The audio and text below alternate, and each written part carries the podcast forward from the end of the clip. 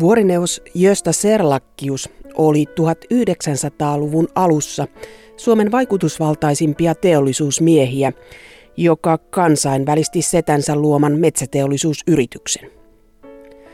Josta Serlakkius avioitui serkkunsa Sissin kanssa, jonka isä oli Mäntän patruuna Gustav Adolf Serlakkius. Vahva vävy syrjäytti pian omat lapset ja hänestä tuli yrityksen johtaja. Metsäpatruunaa ja Jösta Serlakkiusta yhdisti liiketoimien lisäksi taideharrastus. Molemmat miehet olivat huomattavia mesenaatteja. Josta Serlakkius rakennutti vuonna 1928 Mänttään kirkon, johon hankittiin eturivin taiteilijoiden teoksia. Serlakkius tuki myös Helsingin taidehallin rakentamista yhdessä toisen mesenaatin Aamos Anderssonin kanssa. Josta perusti vuonna 1933 taidesäätiön, jonka kokoelmiin kertyi noin 500 teosta. Taidemesenaatti Josta Serlakkius haaveili oman museon rakentamisesta Mänttään, mutta sen toteutumista hän ei ehtinyt nähdä elinaikanaan.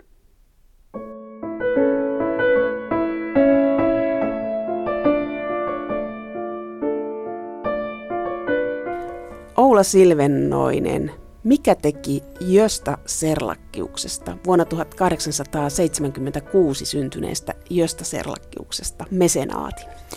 Se onkin hyvä kysymys sikäli, että hän, hän itse sitä pohti ihan selvästi elämänsä niin kuin viimeisiin päiviin saakka oikeastaan. Ja, ja se oli kysymys, joka jäi hänelle itselleenkin jollain tavalla arvoitukseksi, että mistä tämä hänen intohimoinen kauneuden rakastamisensa oikeastaan sitten kumpus. Hän oli niin kuin aina ollut innostunut taiteesta, kauniista esineistä, antiikista. Hän käytti ensimmäiset ansaitsemansa rahat antiikkiesineiden ostamiseen. Keräsi taidetta intohimoisesti. Mutta että mistä se, se syvimmillään kumpusi, niin sitä hän ei osannut oikein itsekään selittää. Historian tohtori Oula Silvennoinen, tiedetäänkö sitä, mitä ne antiikkiesineet oli, mitä josta Serlakkius osti nuorena?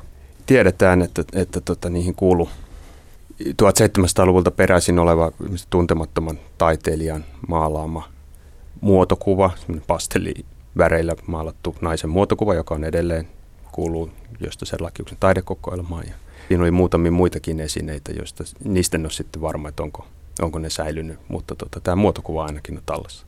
Josta Serlakiuksen taidekokoelma on Mäntässä ja Josta Serlakius tuli johtamaan tehdasta, joka oli hänen setänsä perustama.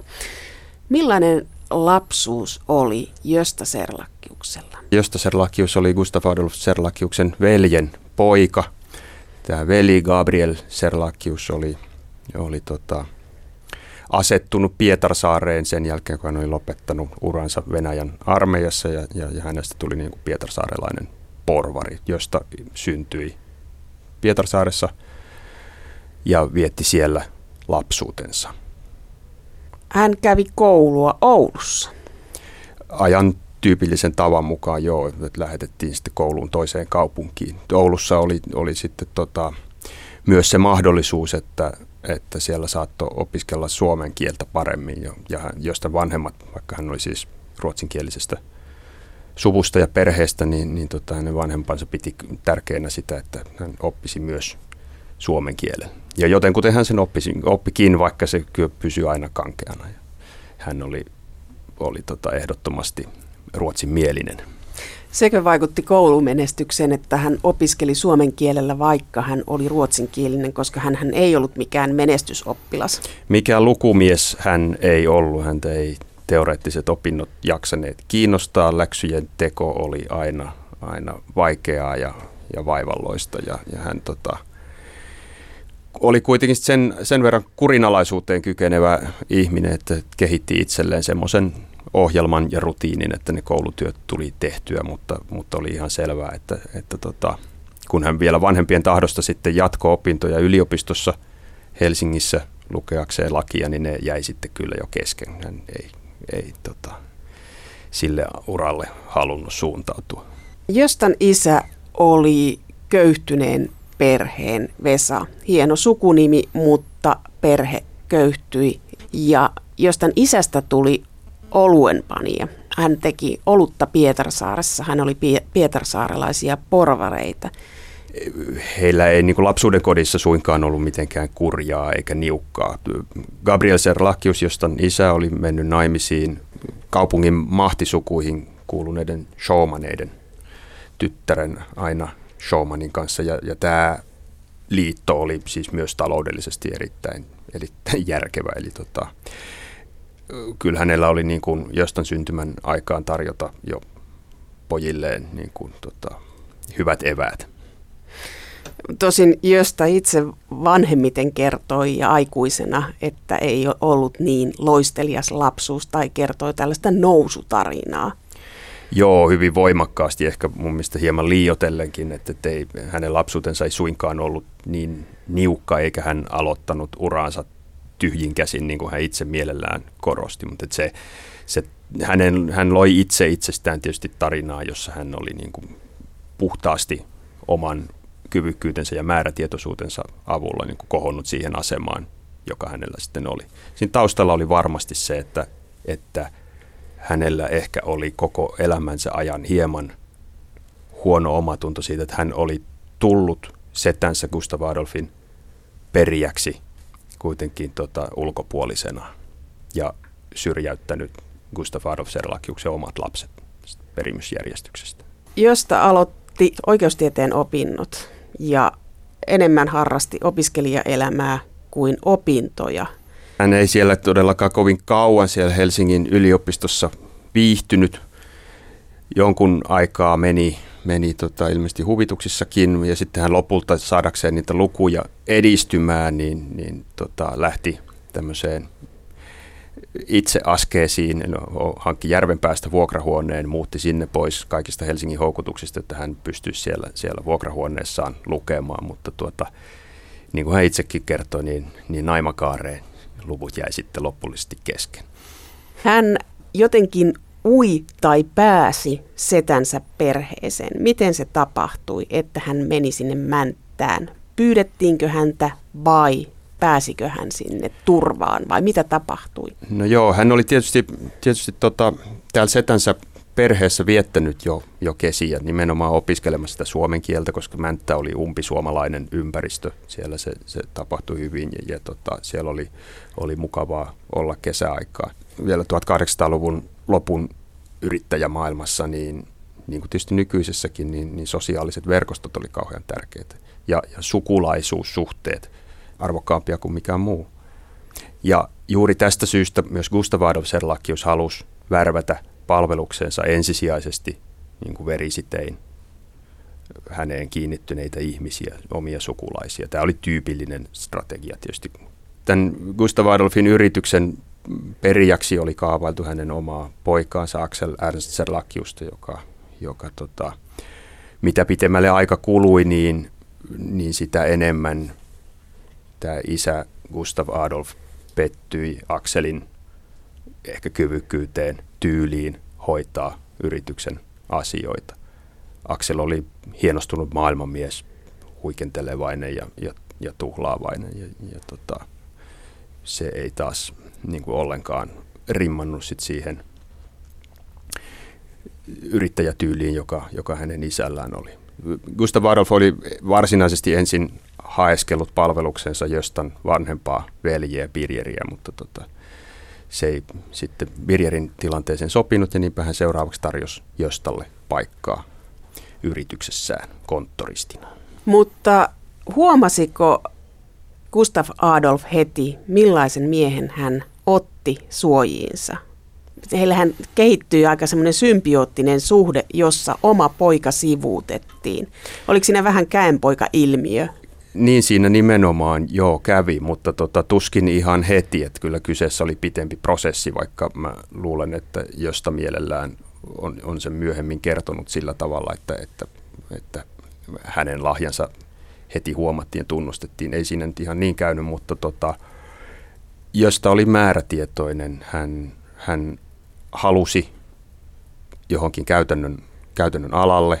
Hän, hän ehdottomasti halusi edetä setänsä metsäteollisuusyrityksessä ja tota, varmaan hyvin nopeassa tahdissa sinänsä vakuutti setänsä ainakin siitä, että on pätevä. Mutta siihen, että hänestä tuli koko yrityksen periä, niin siihen meni vielä pitkä aika ja siihen tarvittiin, tarvittiin sitten muutakin. Sitten hän rakastui setänsä tyttäreen, serkkuunsa Sissiin. Oliko tämä rakkautta vai oliko se taloudellista ajattelua? Mitä ajattelet Olla Silvennoinen elämäkerturina? No se oli varmaan molempia. Alkuvaiheessa he vaikuttavat ihan, ihan oikeasti rakastuneilta, tuskin se oli suinkaan mitään pelkkää kyynistä laskelmointia. Mutta oli tietysti selvää, että näissä piireissä sen, sen aikakauden ihmisille, niin avioliitto ei koskaan oikein voinut olla pelkästään tunneasia, vaan siinä oli ajateltava myös sitä, että mitä se tulee merkitsemään taloudellisesti. Ja, ja tota, jostain kohdalla avioliitto Sissin kanssa osoittautui kyllä niin kuin strategiseksi mestarivedoksi. Oli selvää, että Sissin kautta, josta myös kiinnittyisi tähän Gustav Adolfin perheeseen ja hänellä, hänellä olisi auki, auki tie ihan toisenlaiseen asemaan sitten myös yrityksessä. Miten hän valloitti yrityksen? Pala palalta, osake osakkeelta. Gustav Adolf Serlakiuksen kuollessa tämä hänen luomansa yritys hyvin pian hänen kuolemansa jälkeen muodostettiin osakeyhtiöksi. Ja nämä osakkeet jaettiin rintaperillisten kesken. Jos tästä tuli avioliittonsa kautta sitten tämän sissin osuuden hallinnoija. Ja näillä hän, hän sitten pelasi sillä tavalla, että kun näitä GA Serlakius osakeyhtiön osakkeita vähitellen alkoi tulla markkinoille, niin hän systemaattisesti haali ne joko omiin käsiinsä tai sitten perustamansa oman sukuryhmittymän käsiin. Ja tämä hänen luomansa ryhmittymä käsitti sitten sukulaisia sieltä Pietarsaaresta, näitä Pietarsaaren showmaneita. Mutta hänen uronsa sitten Mäntän tehtailla, Serlakkiuksen paperitehtailla, niin se lähti käyntiin siitä, että hän oli Englannissa kauppaa tekemässä. Kuinka onnistuneita oli nuoren oikeustieteen ylioppilaan kaupat Englannissa 1900-luvun alussa?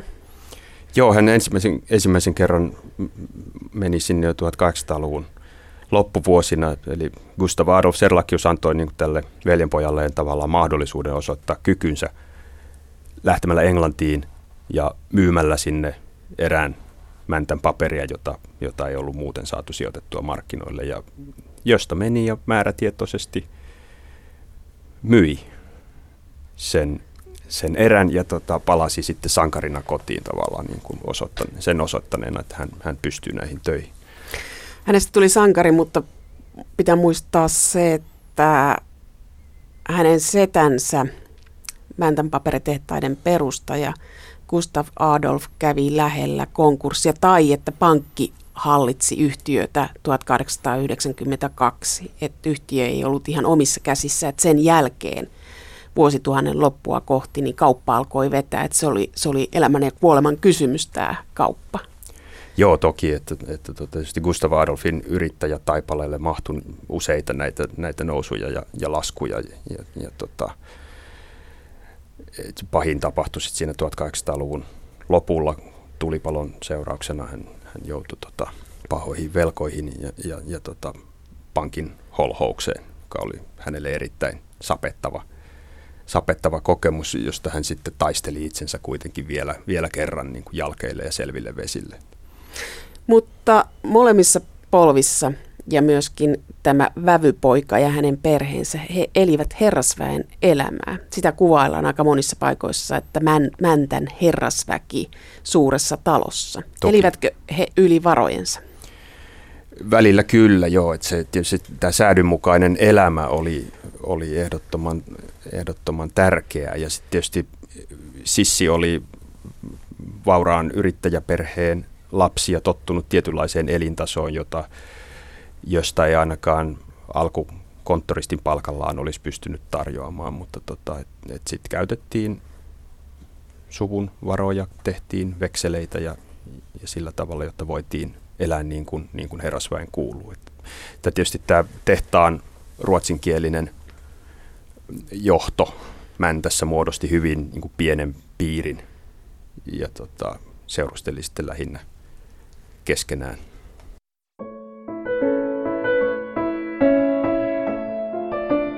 Uudesta onnesta oli vaikea päästä rauhassa nauttimaan, kun pahat puheet kulkivat perhepiirissä ja paikkakunnalla. Erityisesti äidille asioita oli kerta toisensa jälkeen selviteltävä. Olen saanut nyt tarpeekseni sissin juonista. Minulla ei ole pienintäkään aihetta ponnistella taivutellakseni henkilöitä, jotka eivät kykene arvioimaan häntä ja hänen tekojaan. Minulle hän on ilmaa, mutta hänen käytöksensä tähden en voi saada täällä rauhaa. Josta Serlakkiuksen ja Sissin avioliitto ei kuitenkaan kestänyt. Mikä sen kaatoi? No syitä oli varmaan monia.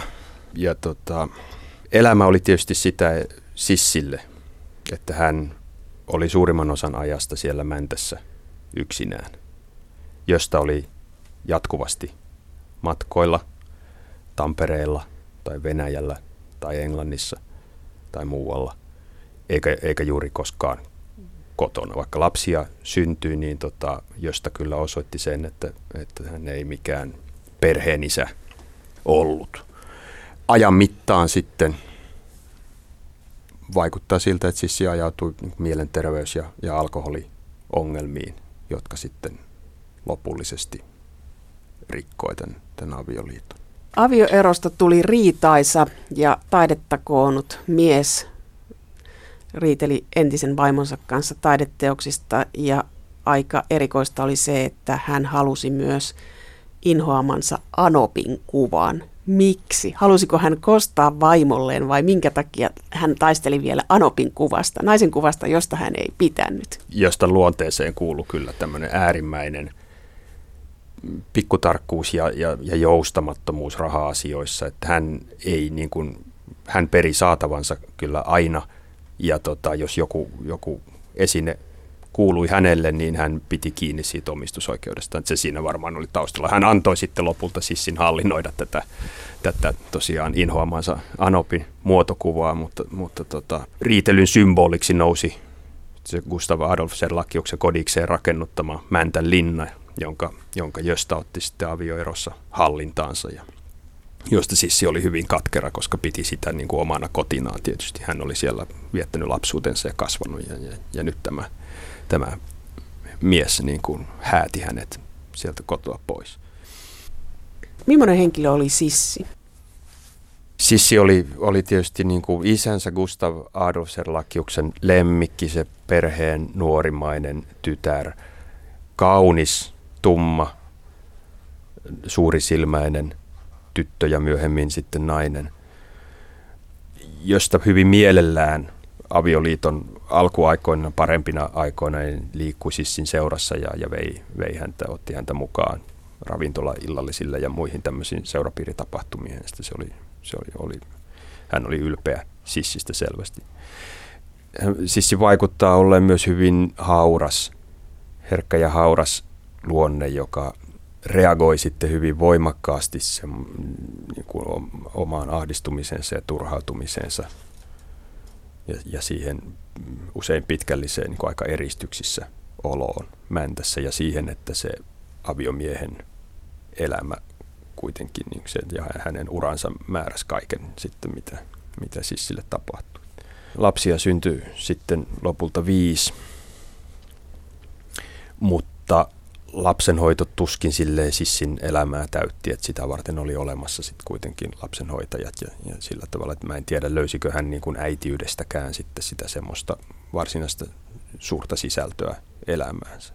No sitten se lopullinen tragedia oli tietysti tämä kaikkein nuorimman pojan kuolema alle kolmevuotiaana umpisuolen tulehdukseen vuonna 1916. Että se, se mursi sissin kyllä – sillä tavalla, että hän sitten sortui, sortui juomaan ja, ja tota, ei oikein koskaan päässyt niin kuin enää takaisin ylös siitä, siitä surusta. Sissi menetti lapsuuden kotinsa ja taideteokset ja linnaan tuli uusi emäntä.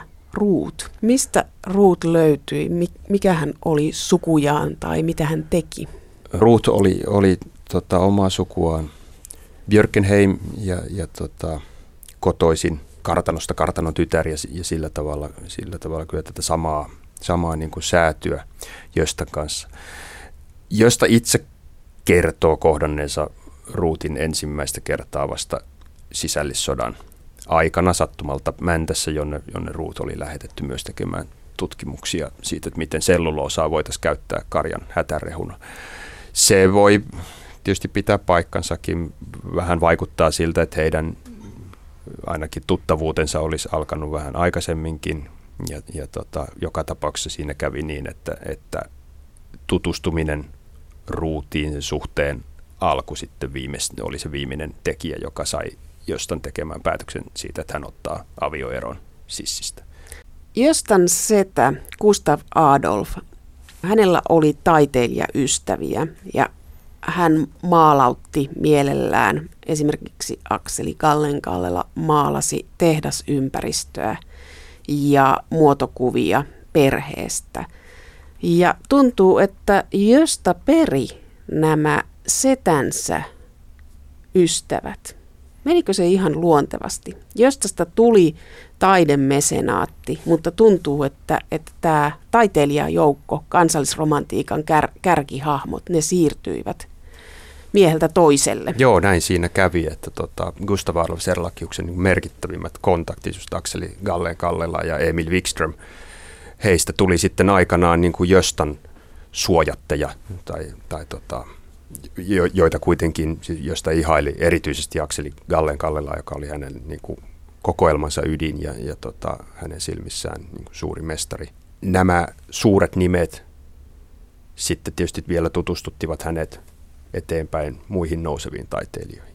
Jostella oli toki hyvin, hän hyvin tarkasti seurasi taidemaailman tapahtumia ja etsi nuoria nousevia kykyjä, joita auttoi sitten eteenpäin urallaan niin kuin antamalla heille tilauksia.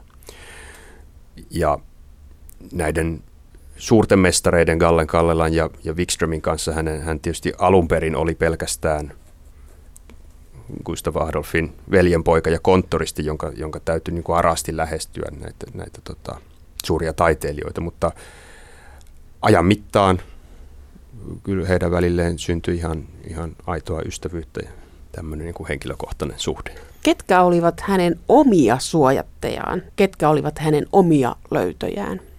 No, kärkinimistä varmaan, varmaan tulee heti mieleen Hannes Autere, joka oli varmasti edelleen ylittämätön suomalaisen puuveiston mestari, jota, jonka päälle, josta todella antoi tilausten sataa, että Autere, Autereen kanssa hänellä oli hyvin pitkäaikainen tiivis, tiivis yhteistyösuhde.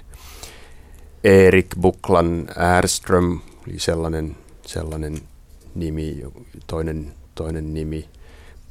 Pekka Haloseen, josta Serlakius muodosti kyllä, kyllä käsittääkseni ihan itsenäisesti oman suhteensa. Halonen ei toki ollut sillä tavalla Serlakiuksen suosion varassa kuin ehkä, ehkä jotkut muut.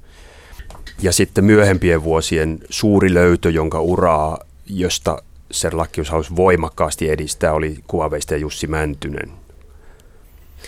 Jonka hirvi seisoo eläinmuseon edessä Helsingissä. Jonka yksi veistoksista varmaan tunnetuimpia helsinkiläisille on eläinmuseo edessä seisova hirviveistos. Mutta onko nämä taideteokset pääasiassa Mäntässä? On jo, että et, et Jostaser Lakius halusi keskittää kokoelmansa Mänttään. Siinä oli varmaan taustalla myös, myös niin kuin köydenvetoa Helsingin taidepiirien ja sitten periaatteessa siellä, siellä korvessa asustelevan taiteen keräilijän välillä, mutta se oli niin kuin hänen johdonmukaisin haaveensa, jota hän ihan elämänsä loppuun saakka ajoi, että Mänttään rakennetaan taidemuseo, johon kootaan hänen taidekokoelmansa. Mies, joka liikkui sujuvasti Keski-Euroopassa ja kävi kylpylöissä ja kävi liikematkoilla, niin halusi korostaa – maaseutupaikkakunnan merkitystä ja taidekokoelma. Halusiko hän sitä esitellä työväestölle vai halusiko hän näyttää, kuinka mahtava hän on alueella? Varmaan kaikkia näitä. Hänen kuitenkin hänen tapansa niin kuin kantaa, kantaa vastuuta siitä, siitä tehdasyhteisöstä, joka osittain oli hänen luomansa suoraan ja, ja hänen ylläpitämänsä, niin, niin yksi niistä tavoista oli se, että hän huolehtii siitä, että tällaista niin kuin sivellisesti kohottavaa taidetta on kaikkien nähtävissä ja saatavissa.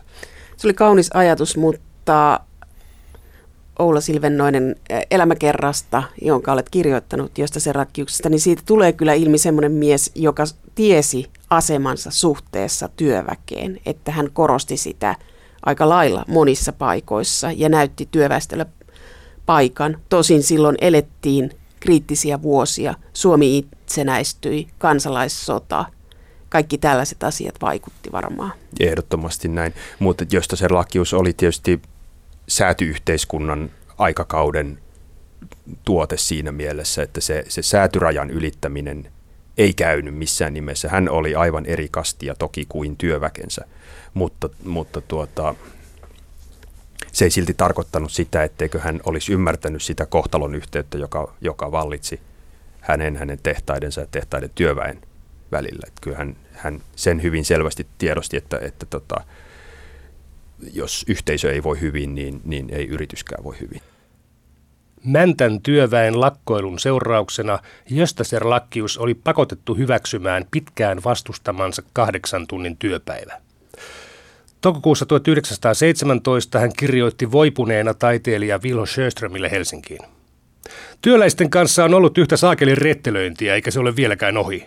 Olo on siksi sellainen, ettei minulla ole halua matkustaa minnekään, eikä varsinkaan seistä mallina. Toista olisi, jos sinä voisit tulla tänne itseäsi leputtamaan. Silloin pystyisit varmasti saattamaan työn loppuun muutamassa tunnissa. Ellei se sovi, täytynee minun nolens bolens repäistä itseni irti täältä. Hän oli myöskin kirjallisuuden kohteena. Hänestä kirjoitettiin. Hän on muun muassa Joel Lehtosen henkien taistelukirjassa ja jossakin muuallakin hänestä on luonnehdintoja. Minkälainen hahmo hän on kaunokirjallisuudessa? Joo, hän oli tietysti oman aikansa julkisuuden henkilö, jonka sanotaan 30-luvun Suomessa kyllä kaikki tiesivät ja, ja, ja tunsivat, että siltä hän ei voinut välttyä, eikä hän sitten myöskään voinut välttyä siltä, että hän, hänen hahmoaan käsiteltiin julkisuudessa. Joel Lehtosen karikatyyri hänestä ei ole mitenkään erityisen mairitteleva. Hän kuvaa, kuvaa tota, josta sen lakiuksen siinä harakaksi, joka rakastaa kaikkea kiiltävää ja, ja, ja tota, joka keräilee taidetta niin kuin, niin kuin harakka lusikoita, mutta jonka, jonka sielu on sitten lopultakin tyhjä. Vieläkin ehkä niin kuin myrkyllisemmän kuvan hänestä laati sitten jostain oma serkku Jöran Kastreen 20-luvulla kirjoittamassaan näytelmässä, joka oli täysin selvä kuva niin kuin josta sen lakiuksen perheestä Mäntässä.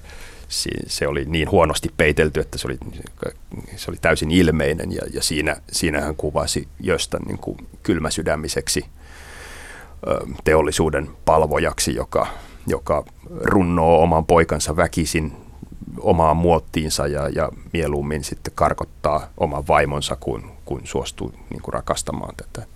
Se on, nämä ei ollut millään tavalla niin kuin mairittelevia. Ja, ja tiedetään, että, että tästä jälkimmäisestä Jöran Kastreinin teoksesta, josta hän, hän sen tunsi ja, ja suuttui siitä kovasti, josta osas olla taloudellisesti pikkumainen. Ja tota, siten, että se vaikutti ahneudelta – ja tota, on, on aivan totta, että sit ihmissuhteissaan, erityisesti suhteessa sissiin, niin heidän välilleen ei koskaan löytynyt mitään niin kuin luontevaa suhdetta, vaan aivan jostain kuolemaan saakka, niin, niin tota, välejä ei käytännössä ollut. Ne, ne, ne, ne oli äärimmäisen riitaisat ja, ja, ja katkeruus oli molemmin puolin hyvin suurta. Säilyykö hänellä välit omaan äitiin ja lapsiin? No joo, äitisuhde oli, oli selvästi se, joka Jöstalle oli läheisin, lämpimin ja aidoin. Että, että omaan äitinsä hän piti yhteyttä ihan, ihan tota säännöllisesti tiheästi äidin, äidin kuolemaan saakka 20-luvun puolivälissä. Miten suhteet oma, omiin lapsiin? Hän oli etäinen isä, joka halusi kyllä niin kuin päättää siitä, että minkälaisia hänen, erityisesti hänen pojistaan syntyi. Hän oli ehdottoman niin kuin, varmaan sinänsä niin kuin aikakaudelleen tyypillisesti niin, niin tota, mies sovinisti sillä tavalla, että pojat oli ne, ne, jotka merkitsi. Erik oli pojista sitten sen, oikeastaan se lojaali, joka ei koskaan niin kuin millään tavalla kapinoinut isän, isänsä vastaan. Ja, ja, ja heidän suhteessa vaikuttaa olleen, olleen aika, aika ongelmaton ja hyvä. Sitten Eerikin nuorempi veli Bruur oli, oli niin kuin kai on usein, usein käy, niin vähän, vähän tota villimpi ja, ja tota, josta joutui häntä usein niin kuin ojentamaan hyvin kovasanaisesti kirjeissä. Kun hän oli mesenaatti, niin esimerkiksi hänen edeltäjänsä, setänsä, niin hänellä oli matkaseurueena usein taiteilijoita. Mikä oli jostain suhde taiteilijoihin? Olivatko he kivaa matkaseuraa? Joo, kyllä varmaan välistä, mutta ei, ei samalla tavalla tehnyt tämmöisiä niin kuin huimia itämaiden retkiä, niin kuin Gustav Adolf Serlakius Emil Wikströmin, Wikströmin kanssa teki. Ostiko hän kansainvälistä taidetta liikematkoillaan? Venäjältä tai Englannista tai Saksasta? Osti jonkun verran, joo. Että kyllä hänen, hänen, hänen kokoelmansa sisältyy esimerkiksi flaamilaisia mestareita.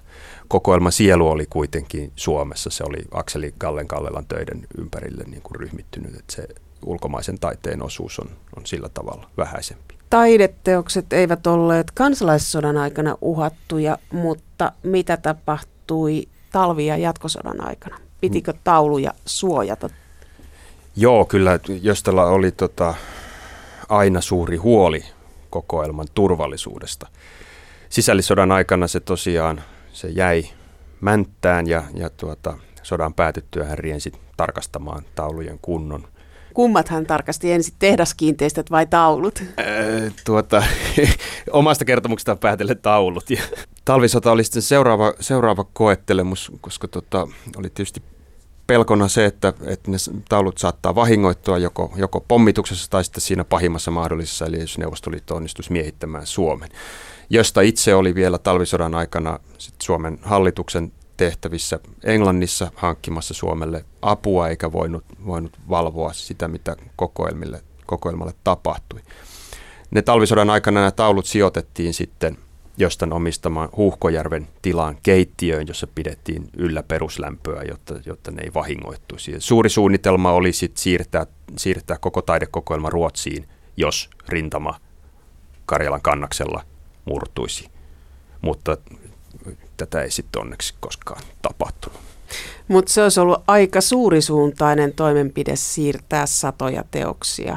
Se olisi ollut suurisuuntainen toimenpide, josta oli tietysti loistavasti verkostoitunut mies niin kuin kaikki hänen tasonsa yritysjohtajat, että hänellä oli, se asia oli keskusteltu jo valmiiksi niin kuin Ruotsin hallituksen edustajien kanssa, josta oli hyvin tietoinen siitä, mitä tavallaan niin kuin Suomelle merkitsee tämä hänen kokoelmansa, jossa oli Suomen taiteen huippunimien töitä niin paljon.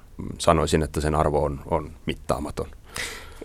Ja hän säätiöi taideteokset. Joo, se oli nimenomaan hänen, hänen toivomuksensa, että tota, perustetaan hänen nimeään kantava taidesäätiö, joka sitten hallinnoi tätä hänen taiteellista perintöään. Siinä hän oli, oli tota, samalla asialla elämänsä loppua kohti yhä läheisemmäksi käyneen ystävänsä Amos Andersonin kanssa. Että miehet tapasivat toisiaan ja, ja keskustelivat täysin samanlaisista suunnitelmista, jonkalaisen sitten Anderson, Anderson myös toteutti. Yhdistelmä Amos Anderson, Josta Serlakkius, heitä yhdistää taidehalli, vuonna 1928 rakennettu Helsingin taidehalli. Joo. Miten tämä yhteistyö syntyi? No se oli Josta Serlakiuksen osalta hieman, hieman niin kuin surullisempi kuvio, koska tota, taustalla oli, oli se, että silloin kun suunnitelmia Helsingin taidehallin rakentamisesta ryhdyttiin ensimmäisen maailmansodan vuosina laatimaan, niin tota, josta Serlakius oli ensi kertaa todella rikastumassa tällä, tällä tota, paperin valmistuksella ja sen markkinoimisella Venäjään. Sota oli sulkenut muut paperin vientikanavat Venäjälle, joten suomalaisella paperilla meni todella hyvin. Se kaikki saatiin myytyä Venäjälle, mitä koneista irti lähti melkein hintaan mihin tahansa. Se toi Josta Serlakiukselle valtavasti ensimmäistä kertaa hänen liikemiesurallaan niin paljon käyttörahaa, jota hän sitten sijoitti taiteeseenkin. taidehallisuunnitelma niin kuin hänelle, hän, hän sai kuulla siitä, että Helsingin taidehallia suunnitellaan ja hän päätti, että hänestä tulee suurlahjoittaja, joka, joka tota, hoitaa kerralla tämän, tämän tota, hankkeen rahoituspuolen kuntoon. Se oli niin kuin hänen kontribuutionsa. Ja tota, kävi kuitenkin niin, että sit se, su, se lahjoitussumma, jonka, jonka hän lupasi, niin se sodan jälkeisen lamakauden ja inflaation seurauksena niin osoittautui täysin riittämättömäksi ja, ja, ja taidehallin toteuttaminen tosiaan sitten lykkäytyi ihan sinne 20-luvun lopulle, eikä sitä saatu pystyyn pelkästään josta Serlakiuksen lahjoitusvarojen turvin. Ja hän taas itse ei 20-luvun alussa ollut sellaisessa taloudellisessa tilanteessa, että hän olisi voinut yhtään, yhtään enempää siihen luovuttaa. Eli syntyi ystävyys- ja yhteistyösuhde Amos Anderssonin kanssa. Millainen tämä ystävyyssuhde oli? No joo, Amos Anderssonin oli tietysti, se oli alun perin alkanut varmaan ihan, ihan liikekumppanuutena sikäli, että tota, Josta Serlakius oli, oli sekä lukija että, että, että tota, kirjoitti mielellään Amos Anderssonin, yhteen Amos Anderssonin lehdistä Mercator, aikakauslehti, joka käsitteli talousasioita. Et sieltä, sieltä käsittääkseni tämä tuttavuus juontaa juurensa. Mutta sitten, sitten tota ajan mittaan miehistä tuli lopulta huvila naapureita. Eli Amos Anderssonilla oli oma huvilansa tuolla tota Inkoon Söderlongviikissä ja, ja josta Söderlakius osti sitten 30-luvun lopulla siitä läheltä saaren, johon, johon rakennutti sitten oman, omaa kesähuvilansa. Ja, ja tota, siellä sitten viimeistään tämä tota, ystävyyssuhde syveni niin kuin niin todelliseksi ystävyyssuhteeksi.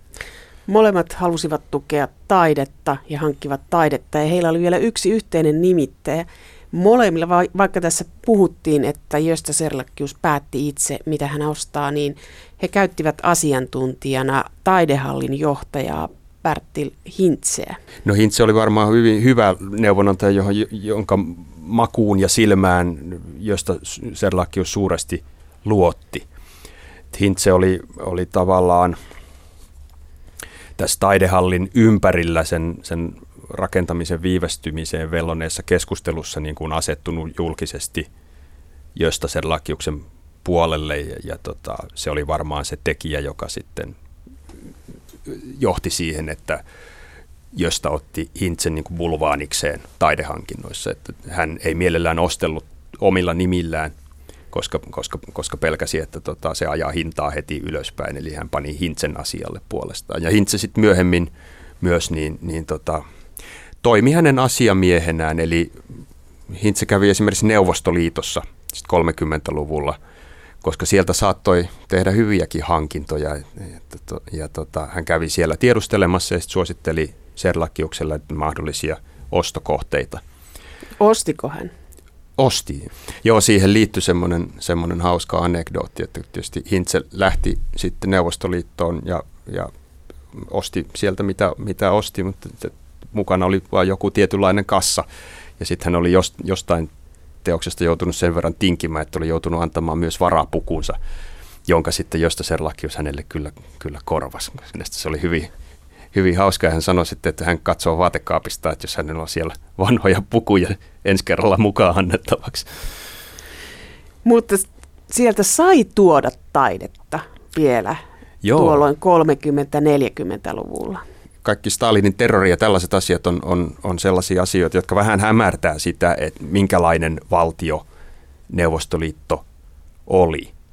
Josta Serlakius oli huomannut sen 20-luvun puolessa välissä, niin kuin muukin Suomen elinkeinoelämä, että se Neuvostoliitto ehkä onkin tästä normalisoitumassa ja se tarkoittaa sitä, että sitten voidaan käydä kauppaa. 20-luvun puolivälissä Jöstaserlakiuksella oli, oli suunnitelma jo siitä, että hän perustaa tehtaan Leningradiin.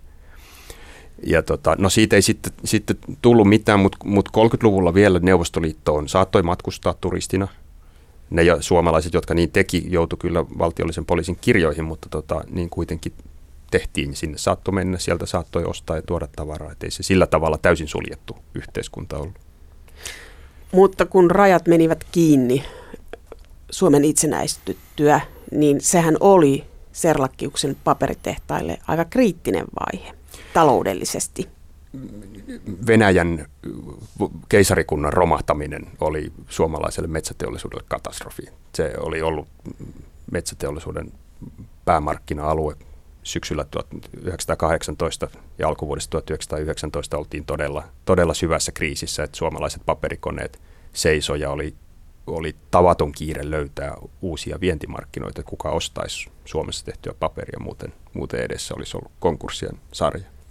Sellakkiuksen paperitehdas kävi 1890-luvun alussa aika pohjalla. Minkälaisia vaiheita jostain aikana oli? Minkälaisia, oliko näitä pohjakosketuksia jostain aikana, että pankki kolkutteli ovilla? Aivan samanlaista taloudellista vuoristorataa, jota Gustav Adolf Serlakiuksen yritysura oli ollut, niin, niin ei kuulunut enää Josta Serlakiuksen uralle. Pahin kriisi tuli sitten tota, ensimmäisen maailmansodan päättymisen jälkeen 20-luvun alkuvuosina. Sieltä tuli, tota, tuli syvä, syvä lamakausi, joka nimenomaan siis paperin, paperin markkinoita horjutti vakavasti. Et silloin Josta Serlakius oli kaikkein tiukimmillaan. Hän joutui myös pankin holhoukseen sillä tavalla, että, että tota, pankki saneli sen, että kuinka paljon rahaa hän sai mihinkin käyttää. Hän joutui jatkuvasti matkustelemaan Euroopassa myymässä sit sitä ainoaa tuotetta, joka, joka hänen niin kuin yritysryppäästään meni kaupaksi, eli sahatavaraa. Hän, hän teki nämä, liikematkat itse, oli koko ajan poissa kotoa, oli äärimmäisen rasittuneen tuntunen. Joutui sitten jopa jossain vaiheessa pohtimaan sitä, että hän joutuu ehkä myymään taidekokoelmansa kuuluvia teoksia, mikä mistä selvästi näkee, että se oli, se oli niin kuin se vihoviimeinen asia, johon hän olisi ollut valmis. Gustav Adolf jätti kuitenkin lopulta aika vakavaraisen yhtiön, kun Josta Serlakkius kuoli vuonna 1942. Millainen yhtiö jäi? Gustav Adolf Serlakkius oli jättänyt jälkeensä jo hyvällä pohjalla olevan merkittävän suomalaisen metsäteollisuusyrityksen, josta Serlakkius jätti jälkeensä metsäteollisuusalan kansainvälisen suuryrityksen yrityskonsernin. Se, se nousu oli niin kuin hänen aikaan saannostaan. Hänen vanhin poikansa R. Erik Serlakkius sitten, sitten peri tämän yrityksen johdon ja, ja tota, aivan niin kuin isä oli halunnutkin koko ajan. Ja, ja tota, Erikia oli valmisteltu lapsesta saakka astumaan tämän yrityksen johtoon. Jatkuiko mesenaattius? Ei samanlaisena. Samanlaista paloa enää kuvataiteisiin ja taiteisiin yleensä, niin, niin Eerikillä ei ollut, kun oli ollut isällään ja, ja tämän sedällä. Mutta liittyykö tämä aikakauteen, jos ajattelee, että niin moni suomalaisen taiteen mesenaatti on 1800-1900-luvun taitteesta? Joo, kyllä se varmasti liittyy, liittyy aikakauteen ja se liittyy myös näiden ihmisten siihen sosiaaliseen ympäristöön, jossa tavallaan näillä taiteiden, kulttuurin suosimisella sillä oli myös tämmöinen niin kuin statusmerkitys, että, että tota, tavallaan siinä niin kuin tehtailijat sit myös pörhisteli höyheniään toisilleen ja, ja näytti, että, että katsokaa – taustalla on tietysti myös niin suomalaisen, suomalaisen nationalismin kultakausi, että oltiin tavallaan niin kuin juuri astuttu korvesta ja ryhdytty tuottamaan ensimmäistä kertaa luomaan niin kuin kulttuuria myös tä, näille raukoille rajoille. Että kyllä, kyllä siinä, siinä, on, siinä on vahva niin kuin poliittinen ö, motivaatio myös.